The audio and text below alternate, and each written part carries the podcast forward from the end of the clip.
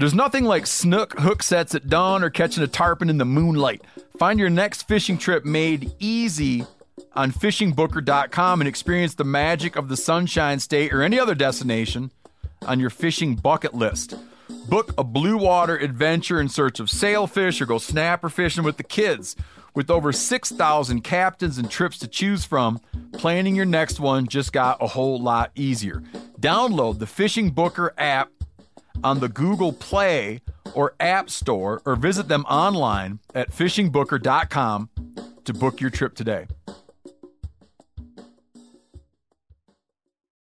Oh, oh, oh, O'Reilly. You need parts? O'Reilly Auto Parts has parts. Need them fast? We've got fast. No matter what you need, we have thousands of professional parts people doing their part to make sure you have it. Product availability. Just one part that makes O'Reilly stand apart. The professional parts people. Oh, oh, oh, O'Reilly Auto Parts. Outdoor adventure won't wait for engine problems. Things like hard starts, rough performance, and lost fuel economy are often caused by fuel gum and varnish buildup. Seafoam can help your engine run better and last longer. Simply pour a can in your gas tank. Hunters and anglers rely on Seafoam to keep their engines running the way it should the entire season. Pick up a can of Seafoam today at your local auto parts store or visit seafoamworks.com to learn more.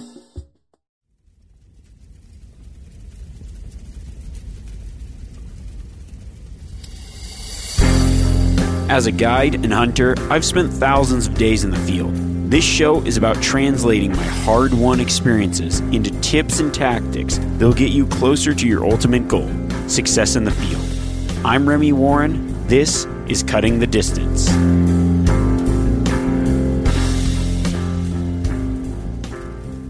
Uh, thank you guys so much for coming.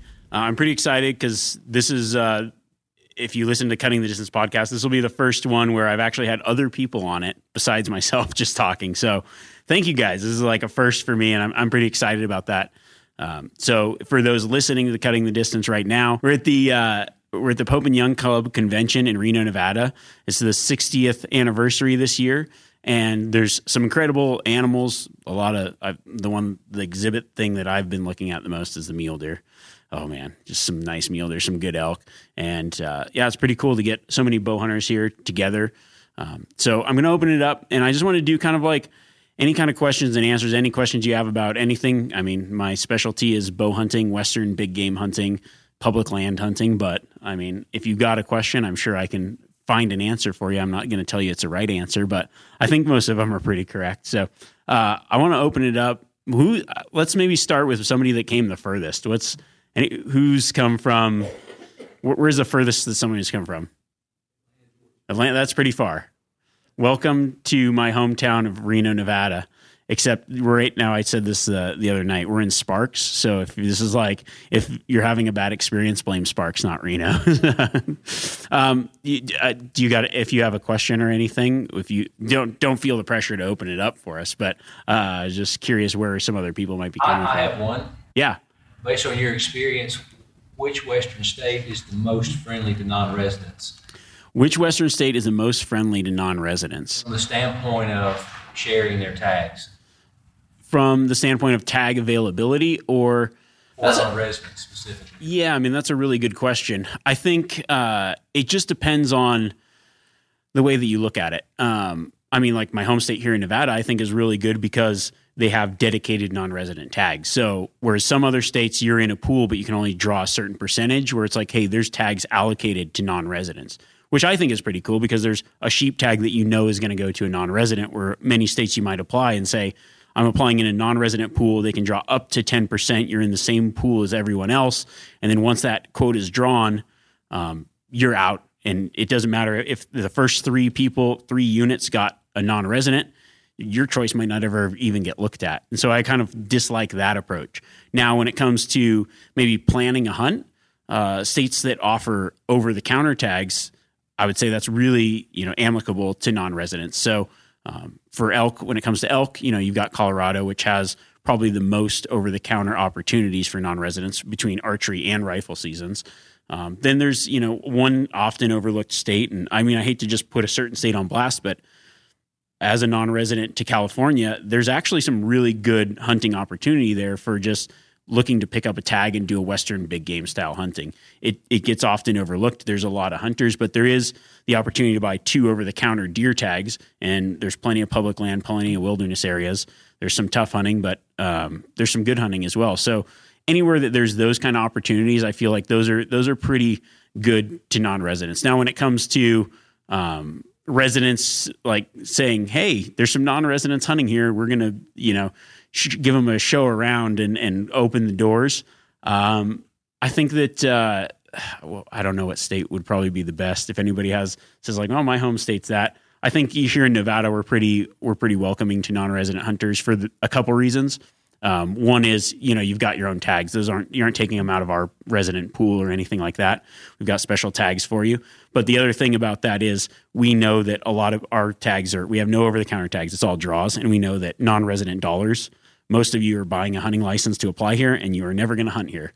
You know, you're just applying and getting points, and so that funds everything that we do as residents. That funds our water projects. That funds our other things. So it's like, hey, you finally got a tag, sweet um, I know uh, I've run into other people that have run into hunt, like resident hunters in Nevada, and they're like, "Yeah, we'll show you around," and you know, like, come check this out. Um, so I think that that's you know, I it's a little uh, sales pitch for my own home state, but I think that it's pretty good because there are other places I've gone as a non-resident, and they see a, an out-of-state plate, and you're immediately getting um, your tires slashed and whatever at the trailhead, and that happens too.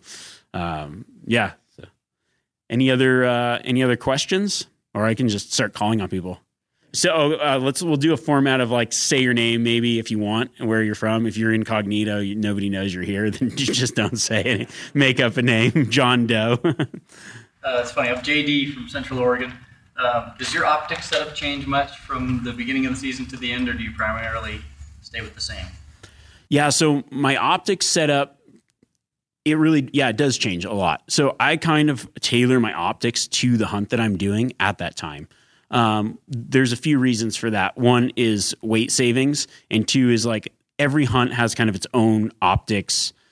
Uh, I would say like a certain thing that the optics are going to make better. So if I'm, for instance, let's say I've got a, an over the counter general area elk tag and I'm archery hunting and it's a backcountry hunt. My optics is just pretty much just going to be my binoculars or and or a super small light spotting scope because I'm not necessarily interested in trophy potential. I'm just saying, like, here, I'm looking for an elk. I'm going to have to go light and fast. I'm in the backcountry. I don't want a lot of weight. Um, and I don't need to really pick apart a certain animal. Now, if you're saying, hey, I drew a Nevada uh, early season archery deer tag, my optics package is going to change from binoculars, a high power spotting scope, and maybe even a, a high power set of binoculars because it's going to be a super glassing intensive glassing more countries going to lend to potentially you know finding more animals. But also i might be wanting to check out what exactly does that buck across the canyon look like? I don't want to have to walk over there and find out because i'm going to say that's it's not exact it doesn't have the forks that i'm looking for. It doesn't have the width that i'm looking for. Uh, it doesn't have the age that i'm looking for. And i want to be able to tell that from my glassing vantage and cover a lot of country with my eyes. Spring bear hunting is another great example uh, spot and stock spring bear hunting big open country, super optics intensive. I don't mind adding that extra weight for optics on those kind of hunts. And then there's certain hunts where it's like, man, I'm not really picking them apart. I I can it's maybe like denser country or I might be doing more still hunting and I lighten or increase the amount of, or types of optics that I'm using based on the hunt. Um, one one thing that I've found like super helpful that I've kind of incorporated into a lot of my hunts, especially backcountry type hunts, I'll have uh, maybe a higher pair, power pair of binoculars around my neck, like a 12 by 50, and then a small, like, um, I can't remember what it is, like a 13 to 33 with a small objective lens spotting scope, super lightweight. It's like it's in my pack. I can use it for verification and for most things, but um, I got a little bit of that weight saving. And for me, though, I'm, I'm carrying a lot of camera gear too. So my pack isn't like if I didn't have, if I wasn't filming, didn't have that I, any need for extra like I've got all the stuff on my back and I don't have extra camera stuff in there, then I would probably always throw in better optics as well. But for me, it's like I'm kind of doing a delicate balance between carrying camera gear and then also, um, you know, needing the right tools for the right hunt. Who's uh, anybody here from the Reno Tahoe area? You got any questions? I guess one of my questions for you, I mean, um, I know I, the first episode I watched of you, I think you had that depredation tag. Yeah. Mountain, right? I had that last year. Very difficult tag, and you were successful. It was a hard hunt, huh? Yeah, well, yeah. He was asking about. Um, I ended up getting a pretty big velvet bull out in Nevada on a depth tag, and what that was is essentially they're trying to say get rid of the elk here. Um, and I think I don't know when I got that tag, they gave you a letter like there are no elk. You won't see any elk. Shoot the first elk you see, please. and it's like, yeah. And I was like, well, the first elk I saw was a 383 bull. And then I kept looking for that 383 bull, and six days later, ended up finding it again, which was pretty incredible. But just really thick country, um, not a lot of, uh, not a lot of. I mean, you know, there, there's definitely elk there, and uh, there's, but you know, now it's completely different too because there's quite a few different depth hunts in the state, and there's um, some that have been going on for a while and issuing a lot more tags and other things. But that's probably one of those hunts that I'll always remember as being very fortunate that I was able to take such a good bull and a velvet bull, which I was kind of like set my sights on. And this might be my only opportunity to get a velvet bull. So that's what I was really looking for. Um, and it just it's just ended up working out. So that was pretty cool. One question I did have with Nevada, I mean, I'm sure you're aware, like um, early archery season for bull hunting, it's very difficult because we don't get to hunt the rut, right? And um, you know, in some areas you might catch the the beginning of the rut if you're lucky, like Kuro ate one tag. Um, they just started bugling towards the end, but like in those earlier hunts, like 06171, where they start like August 16th and then you got two weeks, um, it's pretty difficult. Like, and a lot of places, you know, a lot of places have a lot of water, some have no water. Um, what would your advice be to us archers in those kind of situations? Yeah. So for those for those archery hunts where it's a in a seat and there's a lot of states that have those like limited draw archery tag in great elk units, and you're like, man, this season's really too early to hit the rut, and I've got a bow in my hand. Um, you know, so there's a couple things. The the first thing I do is kind of play on that. What are these bulls doing pre rut? So you got to think about before you even get to that. So like I step in the unit, let's say it's that August first season, and you're like, well, what were they doing? I like to know what they're doing up until I get into that area. So what are they doing in the summer? So you think about okay, elk behavior. Those bulls, like what are the big bulls doing right now? Because you you waited your whole life to draw that tag. You want to make it. You want to make it happen. So those big bulls are going to be bachelored up, you know, and what they're doing is they're one, you know, from spring until through summer, growing their antlers. And so they're focused on that growth. That the energy that an elk puts into antler growth is the same as the energy that a cow does to produce a calf. So you think about it, it's like it's growing a baby on its head. And what's it going to need? It's going to need a lot of fuel. It's going to need water. It's going to need some security, but its mind's completely focused on feeding and growing, feeding and growing because it's just it's craving those nutrients, it's craving those minerals, it's craving growing those antlers. And so you're going to think about okay, where are those areas where that elk can do that? Because you're you're focusing on what do those animals need now. Now, as it progresses from summer into that season, what starts to happen? They start to shed their velvet, they start to split off from those bachelor groups, and then they're kind of doing this thing in between where they're they they just spend all this energy growing, but they're just about to hit into the rut. And elk are completely different from deers where they grow their antlers and then they pretty much start rutting very shortly after. So there's going to be this huge like bulk up phase. You know, so the way that I think about it is they're going to bulk up for the rut. And that's why when you notice like during the rut, it's like cows and are kind of run by these like satellite bulls and they do all this expending energy, expending energy because they just don't know any better. And those big mature bulls, they're like, no, I'm to beef up. I'm to wait my turn. And then I'm to, like that old adage, like the young bull runs down, like, I'm to go get a cow. And the old bull's like, I'm just to walk down there and take them all. Um, so, you know, he's, he's really like left this summer feeding cycle, split off from the herd because he's like, hey, now these are my enemies. But he's like, I'm going to bulk up for the next one. And so what I tend to find is a lot of people lose those big bulls in that in that split time frame between the rut and between the summer feeding. And what I've found is they kind of like those bulls split off and they're very close to where they're summer feeding because they already know those patterns, but they've gone uh, into a more security pattern as well. So they're still hitting those same kind of summer feeding things. And that's where that summer scouting can play off really well on those early hunts. So where you've seen them, where they've got a really good high quality food source where they can bulk up before that rut, that's where you're going to find them. They aren't probably going to be with those cows checking those other areas. Another thing they'll be doing is possibly, you know, like finding that spot where they've got that water source. But like you say, you know, sometimes there's water everywhere, sometimes there's no water. So a water source could be a good way to focus in on another thing that they need. Um, but really focusing on that food source um, and like thinking food minded. I, I, think a lot of people forget about that early archery season. Elk is like they're still focusing on food because your mind's like they're going to start rutting, focusing on the cows. And some will. They'll be cruising and checking things out, but they aren't going to be, you know, like if you find a big basin where there's a lot of action, yeah, you might start seeing some, you know, some bulls coming in. But you'll notice, like in Nevada and some some more arid places, I feel like things progress a lot quicker than maybe some of the more mountainous places, where it's like they do that, and then all of a sudden it goes from like no rut to rut.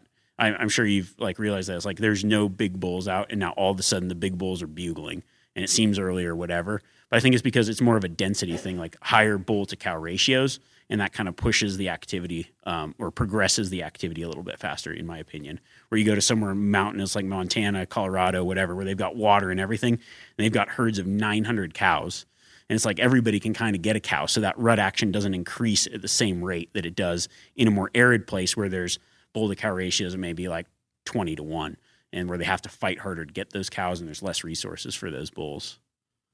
Thank you so much. Yeah. We've got a question from the Pope and Young page. Oh yeah. What's your workout regimen and preparation for hunting season?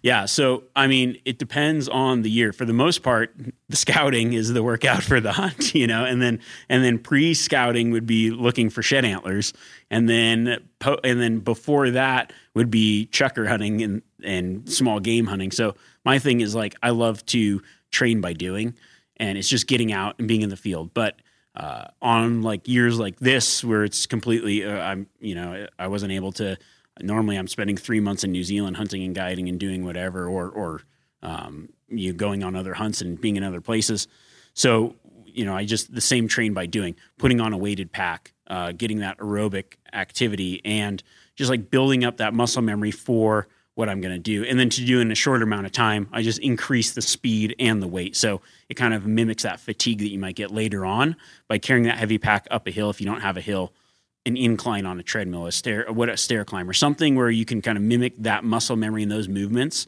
uh, that you're going to create out in the field. Number one tips for archery antelope hunting, spot and stalk. I mean, number one tip for archery antelope hunting, spot and stalk, has to be you have to focus on like anything that I hunt, you got to focus on what are they strongest at? Like, what is their defense mechanism? And then how do I trick that? With a pronghorn, their defense is their eyes. So anytime you can, you, you say, like, oh, anytime you can fool their eyes, well, how do you do that? Um, I actually tend to not necessarily hunt for antelope. Like, you can go out spot and stalk antelope hunting in the flats and see 100,000 antelope in a day. Doesn't mean anything. You got to trick their eyes. And if you if they can see you coming from a long ways away, it's no good. So there's a few things that I do. First, I actually look for antelope habitat where I know that it's broken enough that I'm actually going to be able to trick their eyes. And there's going to be fewer antelope in there because they kind of feel at disadvantage. But I'd rather hunt those areas where I know I can find a buck, I can watch him, and I'm going to be able to get a stock. And by doing that, I've been extremely successful spot and stock antelope hunting. Um, last year was the first year that it kind of messed up my record, but um, I generally had this thing. I was like, I would go out and I would give myself one day, and I just and oh, the other thing is pretty much chase every antelope you've got an opportunity at. that's that's another uh, good good tip. Um, the other the other thing I would say is like if it if it is super flat, um, it's just a lot of crawling because you know the, you can you can kind of be under that perceived. Uh, you don't want to seem like um, a predator, so being like under that threshold of perception and so I kind of keep telling myself this like over and over, like go slow enough, low enough that like they don't perceive you as a threat. You're just something else out there. Uh, and that I've had a lot of success doing that. It's a lot of work. Your neck will be like I tracked it one day and I like crawled six miles and I couldn't figure out why I had like the worst headache in my life and my whole body hurt. And I was like, oh yeah, I crawled six miles. But in that day, I snuck on two antelope and, and shot a really good buck. So it was like, okay, cool you know, but when it doesn't work out, you know, then you got to do that three or four days in a row. That makes it tough. So then you might want to start looking for that more broken terrain. Um, and then there are other tricks and tactics, decoys. Um, I haven't had a whole lot of success with decoys in my life, um, but you know, every once in a while, I mean, I've had a buddy. I gave him one of those cow, uh, like a cow shield kind of thing.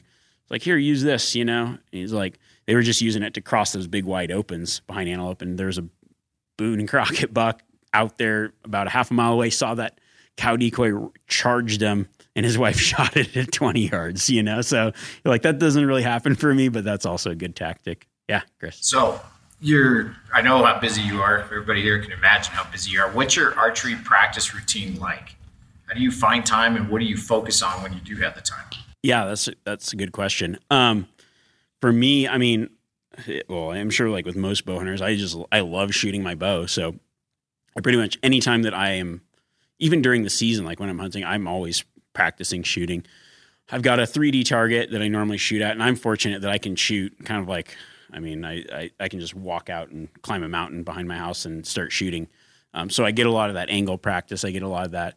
I kind of do a little bit of everything, but I'm mostly like, if I'm practicing, I'm mostly shooting at 3D targets. Um, I like to kind of get in that perception, that headspace of like, I'm here hunting and like I'm, my practice is based on hunting. So I don't do a lot of shooting at spots. I don't do a lot of shooting. I just shoot at an animal for not even for a score, but for like what would be an ethical kill. Um, get those angles like the quartering away, quartering to, um, up and down, left and right, sideways. The one of my and like anytime I a past hunting season, if I have a miss or whatever, I really replay these things in my head and I then try to recreate the things that I find a weakness in in the field. So one thing that I've noticed over the years, like if I I like keep track of like, okay, man, there's this hunt, a mule deer hunt, or this hunt. I, I remember there's quite a few, and I was like, okay, I missed that animal, or this this went wrong. And I found that there's actually like one position that I was really bad at, and it was shooting downhill, like while crouch, like in a semi crouch squat position, because your muscles are all going real weird. But that's like the most natural, like you you sneak up from above something. I mean, every like the best stocks are sneaking in from above, and then you draw back out of sight, and then you rise up. Well, as you're rising up, I don't want to be full fledged skylined. Let him see me, so I'm always kind of like just barely over the rise, half squatting, drawn back, and I tend to miss those shots. And so those are like okay. Then I start. That's like the majority of the way I practice now is those ways that like those really awkward, uncomfortable things that I encounter in the field, as opposed to just flat ground shooting um, or shooting at a specific thing. I like to like build in hunting practice with that archery practice, and then um, you know at, on the road, whatever. Uh, if I'm out, like even during guiding season or whatever, uh, or in camp, I take those rubber blunt tips and I just like to rove, like shoot pine cones, shoot things like the things that I learned about the way to practice as a kid with my recurve. I'll do that with my compound bow in hunting camp or in a backcountry setting. Like, hey, I don't want the first time that like you know you just knock the dust off. It's like yeah, I'll be out there midday seeing like a rock across the canyon and just send it. You know, because it's just like yeah, it feels good to get that shot in in the field where you're at and know that like hey, if that was a deer there in the middle of the day, cool, I could have made that shot. So kind of like constantly, constantly practicing in those situations. Do you practice with the tips that you hunt with? Yeah. So I mean, a lot of it it depends on the how well tuned my bow is. you know, I've had bows in the past that's like once I get the broadheads on, I can't get the field tips to fly right. And then I've got most of my bows though I get to tune where it's like it it's pretty negligible the difference between my broadhead and my field tip. Um, so, but most of the time, yeah, I, I always make sure that I shoot with those broadheads, and I like to I tune to my broadheads. Um, I use fixed blades a lot just because some of the places I hunt you can't even use mechanicals, and I just don't like. I mean, this is just personal preference. Like a lot of the, I like to hunt all kinds of different terrain, and I don't want grass or something in them. I like to be able to shoot through whatever I'm aiming at, whether it be grass or an elk or whatever. I just always want the arrow to be on the other side of whatever I'm shooting at. Um, so that's yeah, I shoot with the broadheads. You ever get that feeling you're stuck inside staring at screens and a primal urge kicks in? You crave wide open spaces, fresh air, the chance to connect with the land? Well, maybe it's time to find your own piece of the wild, but searching for property can be a maze. That's where land.com comes in. They got millions of listings across the country, from mountain ranches to hidden fishing holes. Their search tools are like a seasoned guide helping you narrow down what you want. Land.com isn't just about buying and selling. It's about finding a place to hunt, fish, explore, or simply sit by a campfire and listen to the crickets. So head over to land.com today to turn one day into today because trust me, there's nothing quite like the feeling of standing on your own piece of earth. There's nothing like snook hook sets at dawn or catching a tarpon in the moonlight. Find your next fishing trip made easy on fishingbooker.com and experience the magic of the Sunshine State or any other destination on your fishing bucket list. Book a blue water adventure in search of sailfish or go snapper fishing with the kids. With over 6,000 captains and trips to choose from, planning your next one just got a whole lot easier. Download the Fishing Booker app on the Google Play or App Store or visit them online at fishingbooker.com to book your trip today. O'Reilly Auto Parts are in the business of keeping your car on the road. O'Reilly Auto Parts offer friendly, helpful service and the parts knowledge you need for all your maintenance and repairs. If you're confused about what part you need, like what wipers are going to be the best, what replacement headlights are going to be the best, go into O'Reilly and talk to the people that work there because they're great and they're super friendly and they'll get you squared away where you walk out knowing you got the right thing. They've got thousands of parts and accessories in stock, either in store or online, so you never have to worry if you're in a jam. Do you need your windshield wipers replaced? You need a brake light fixed? You need some quick service? They'll help you find the right part or point you to the nearest local repair shop for help. The professional parts people at O'Reilly Auto Parts are your one stop shop for all things auto do it yourself and you can find what you need in store or online. Stop by O'Reilly Auto Parts today or visit us at o'reillyauto.com slash meat eater. That's o'reillyauto.com slash meat eater. Are there any bucket list hunts that you haven't completed yet that are still out there that you dream about? Uh, bucket list hunt. That's a good question.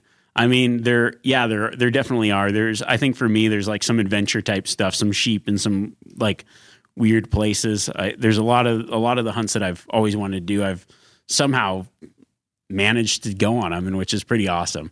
Um, but I, a blue sheep in Nepal is like something that I think would be pretty cool, just to be in like a really high altitude and kind of see that country and the way that the people are there, and just kind of like a, a crazy adventure. And then some even just some like just more of these places like uh, mid Asia. There's some places I still haven't explored yet that I'd like to ibex and stuff there, and um, and some places in like Russia that I think are kind of remote and untouched. Just some just some places that you go and you're like, it's more about that place. So It could be. I mean, I'd probably just want to hunt a jackrabbit there if I could. You know, just like just to go on that and and kind of experience that place and see just like the culture around it. I really love going to like far flung places and just seeing like the coolest thing to me is like being in a place that's so different than where we're at and then meeting up with somebody that hunts or whatever and just realizing like we have the same exact passion. We've got like the same drive. We understand the same thing. We do things a similar way. Like it's just a really cool i don't know it's like this i mean you, you talk about it, like it's a really cool connection with hunters. It's like we all kind of do the same thing and we don't even know that and like one thing that i thought was cool is like even starting guiding and then going international and guiding.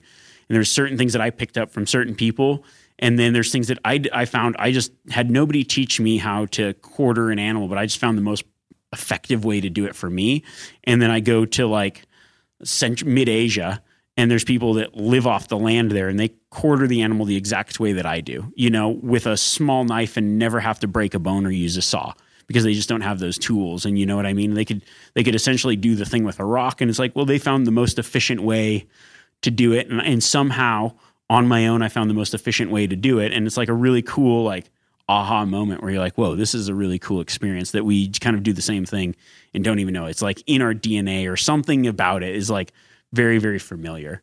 Um, whether you know the language or not, like you can, you know, connect over that fire and you're like, you've got, you like, I get you. I was like, one of my favorite, one of my favorite things is like, uh, last year I was in Kyrgyzstan, or not last year, we just skip a year. We just pretend last year was like 2019, whatever. Um, was in Kyrgyzstan and driving out there, there's like these two guys and I was like, this is like three days in a car kind of thing. And we're like driving through this mountain pass and they stopped in the little village and he got like this breakdown old shotgun and we're driving up this mountain pass road, and these chukar like fly across the road. And his eyes got big, and he slams on the brakes and gets out, and he's like loading up that shotgun, like sneaking down the road, chukar flush, and he shoots these chukar and I'm like, that dude's straight out of Nevada. like I was like, I know you, bro. like we are the same person. You know, I was like this guy, he was just all about his chukar hunting. And I was like, I've been there. Like I know what it's like to drive dusty roads forever. And then you see a chukar and you're like, hell yeah, run up. I mean, he was running up the mountain. Like I was like, I've been there. So it's just, uh, I don't know. This, this is fun story to tell. Yeah. Other than a passport and some of the basics, what are like some quirky items or otherwise you found for those international hunts that are like you gotta have it? Um, uh, for any kind of like international hunt, that's a good question. Um, one thing I think is just like a, a good a good strategy of how you're to get like logistically planning ahead, like how you're to get things back. So um, I found like I use the Yeti Panga bags a lot um, because I know it's like water. It's like it's a weird thing to think like, oh, what's a really important thing? And just like having a s- durable waterproof bag is pretty important because it's like your stuff's going to be everywhere. You're going to have to get like maybe um, you know hide or meat back or whatever. So something that you can like freeze things in, put them in, uh, zip it up. You know it's safe. Like nothing's going to leak out. You're going to get some airport violation, whatever. Um, you know, like having that logistical plan of how to get things back. And then the other thing is definitely having a you like having that plan and then knowing that none of that plan is going to work out. Like whatever you do, just knowing that like, hey, things are going to go wrong. Like things are going to get lost. I mean, I've been on uh, some trips where it's like, you know, nothing showed up for however many days, and like, hey, it didn't matter. We'll just go out. I'll just go hike, or like we'll do whatever. Um, you know, like having that mentality of like things are going to go wrong probably, and there's nothing you can do about it. Just have a good time. Um, I would say, you know, as far as like specific gear items, I mean, it's pretty much just my standard main hunting stuff. One thing that I would do, highly suggest, um, if you're traveling and you're gonna like, I've done a lot of like international DIY type stuff, and so I think that some of the things that I've learned maybe don't apply to everyone, but I think that they're good tips. Uh, first thing, if your phone, get an unlocked phone.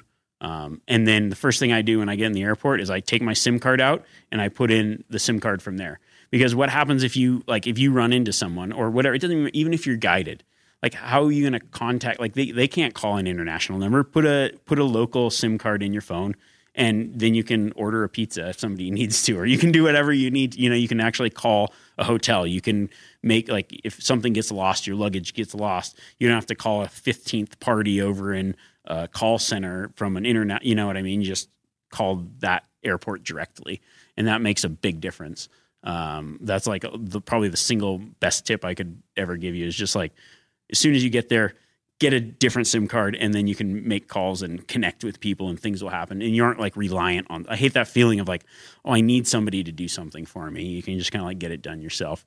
Um, so that's another little travel tip. What about gloves or gear for the crawling for antelope hunting? Oh yeah.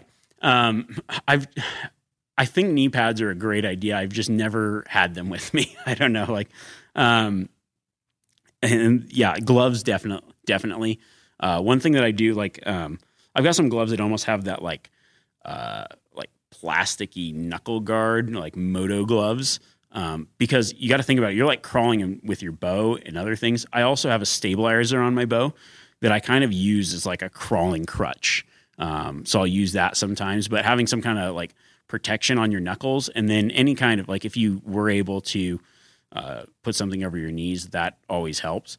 Um, I generally do kind of like this modified, like I kind of it, depending on where the animal is and whatever, I kind of do different crawls to not like burn out a certain burn out a certain way. Like a modified crab crawl is always a little bit easier, like on your back, on your butt, scooting, then kind of crawling, then army crawling, throw the bow on your back and kind of move, and then that where you kind of like set the bow forward, squirm up, and then uh, grab the bow, set it up, squirm up.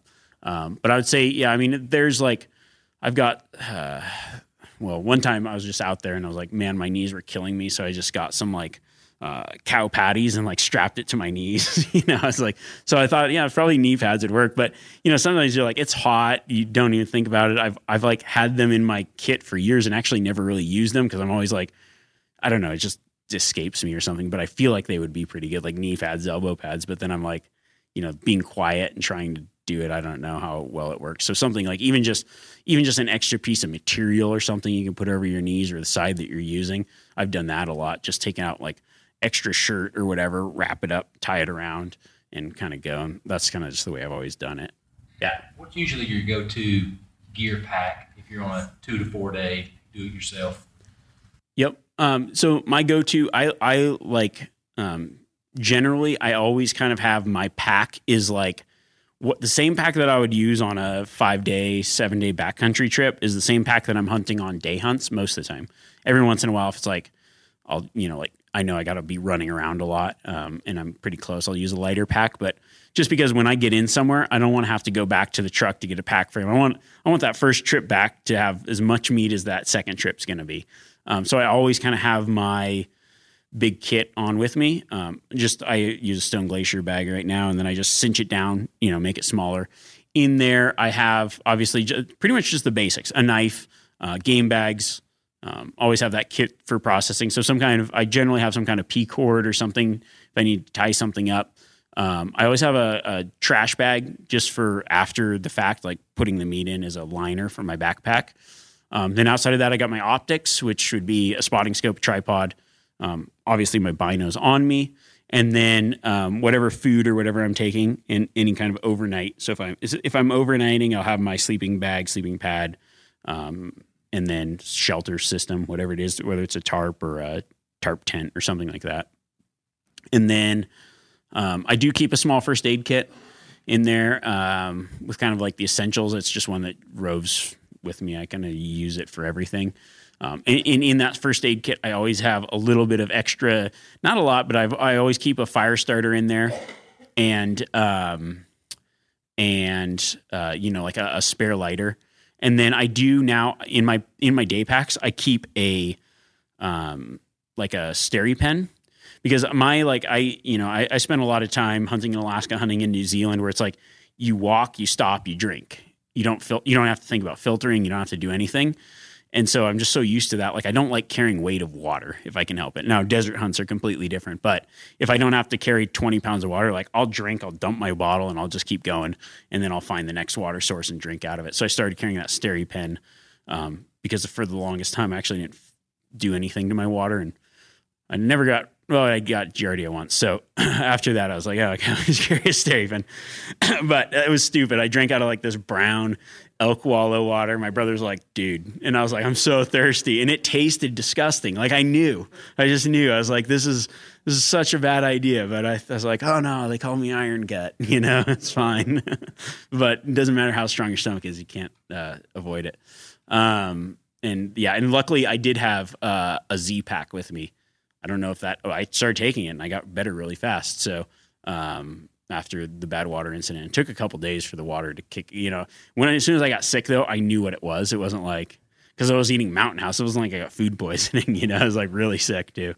Um, yeah.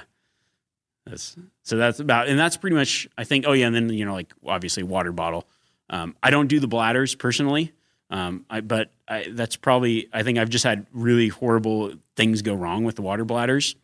Um, so I always have like a couple big bottles um, with me, and then maybe something to um, to like get out of a, a, small water source, you know, like a sh- smaller bottle or a, or a, collapsible bottle or something like that, if I need to. And then, um, yeah, food. I always take like uh, the wilderness athlete drink mix things, just because.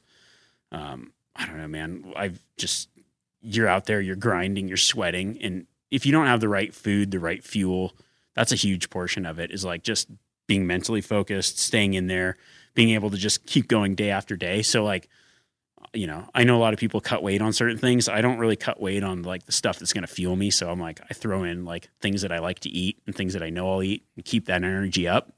And if it like gets heavy, I'll just eat it. you know, so it's like it's all good.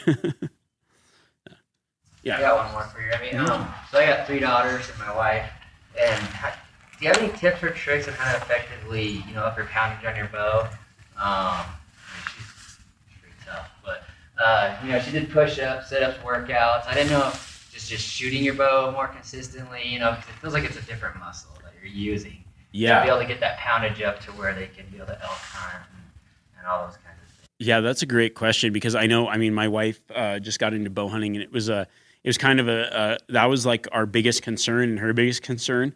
Um, so we started. We had she had a bow, so she has like a, a hunting bow, but at the time she couldn't really get up to the poundage to shoot. So I got like, um, I guess it would be like a Genesis bow, you know, where it has like it's completely adjustable, and we used that to kind of build her strength um, where it was like, okay, we could start gradually going. And I think a lot of it is the repetition of um, of just being able to build those same muscles. Uh, one thing that I've found works really well um, for kind of like build like for because I think it's not only just the pulling back, but I think that your your your pushing and your aiming arm has a lot to do with it because you get it back and it's like, okay, I got it back, but now I'm tired and I'm not steady. So uh, one thing is like get a exercise ball, put it up on the wall and then hold it up there with your hand and you kind of do like figure eights in different motions like this, you'll be surprised how fast that arm gets tired. It's like a really like you know just moving like you do the whole alphabet whatever, and that movement builds a lot of that same. I don't even. I'm not an exercise physiologist by any stretch of the imagination, but I do understand like bow hunting and that uses those same things, and so that was a really good way to help build that strength of okay, I can pull it back, but now I can hold it steady and don't have to worry about, you know, like I burnt it, she burnt, you know, like her burning it all out on that drawback. Cause it's not just the draw, it's a lot. There's so much more than just being able to draw the bow back. Yeah, yeah. And then you got to somehow work into the fact like now there's an elk 30 yards away, and panic sets in. But um, yeah, I think that that's like a that's a good way to do it. And then anything where you just building that same that same motion um, really. I mean there are other things you could do other types of equipment you could do but it really is that just repetition by doing uh, that works really well. Yeah.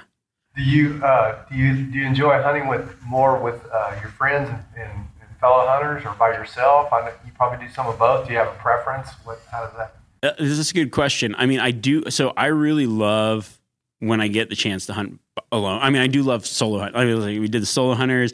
I like. I actually love hunting alone, but I also really like hunting with people. Um, I feel like as a guide, I get it's like I get to hunt with people all the time. So when it's my turn to hunt, I'm like, it's sweet to go out by myself. I was actually talking with Chris Denham about this uh, a little earlier today. Is just this. There's like this instantaneous decision making when it comes to hunting alone, um, and I think that it's super like I'm just more effective. You're just more effective that way when you aren't bouncing ideas off of someone, and you're kind of building your own hunting skills in a way that's like it's on you.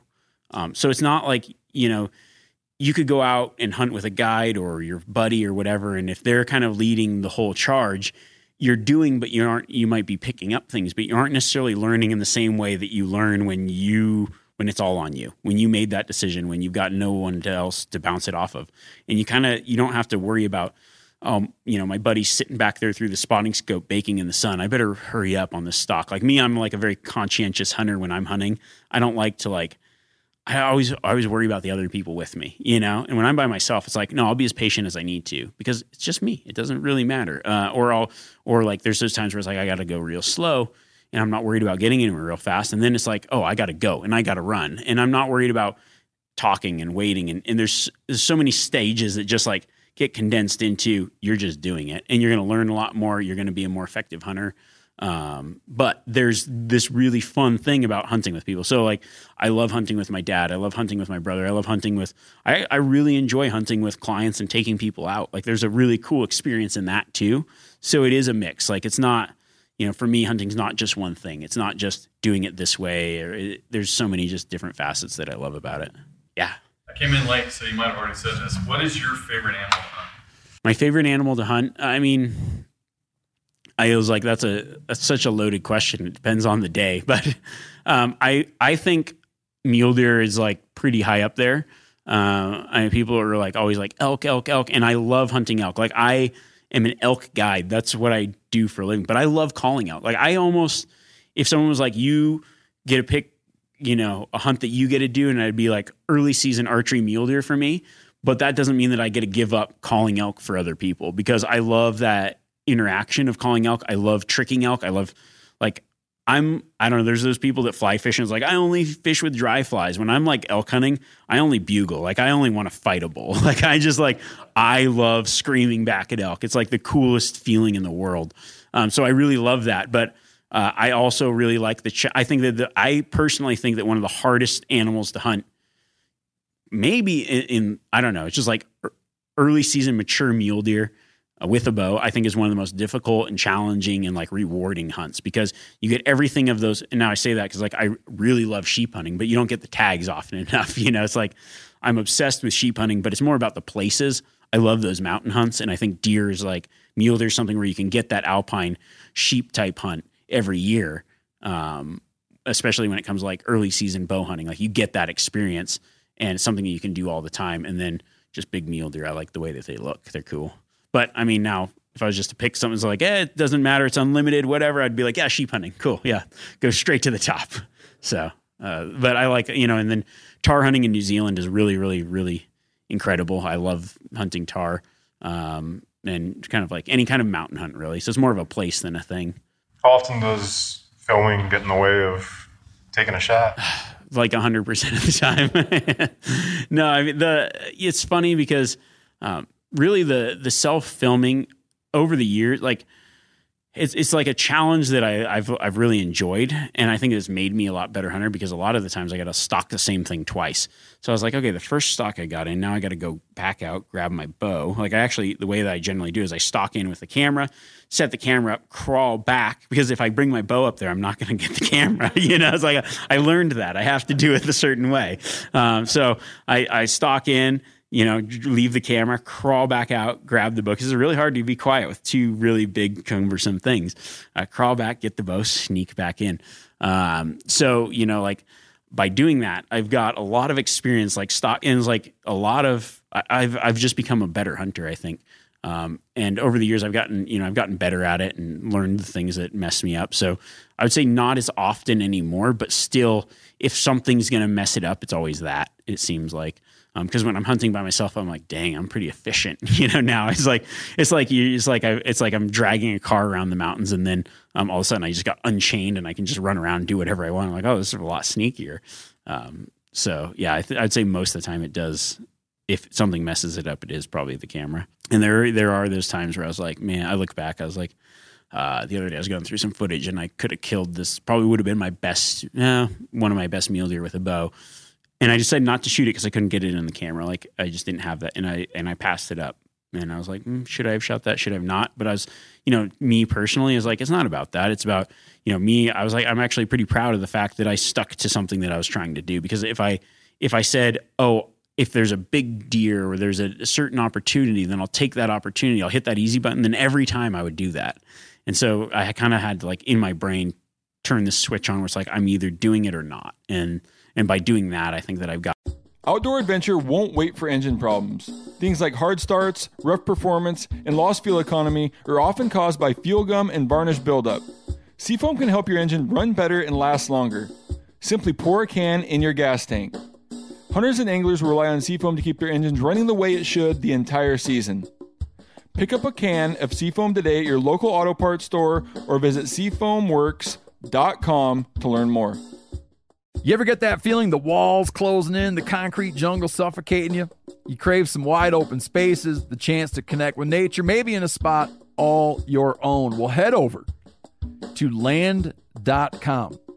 They've got ranches, forests, mountains, streams, you name it. Search by acreage. You can search by location. You can search by the kind of hunting and fishing you're dreaming of. Land.com. It is where the adventure begins.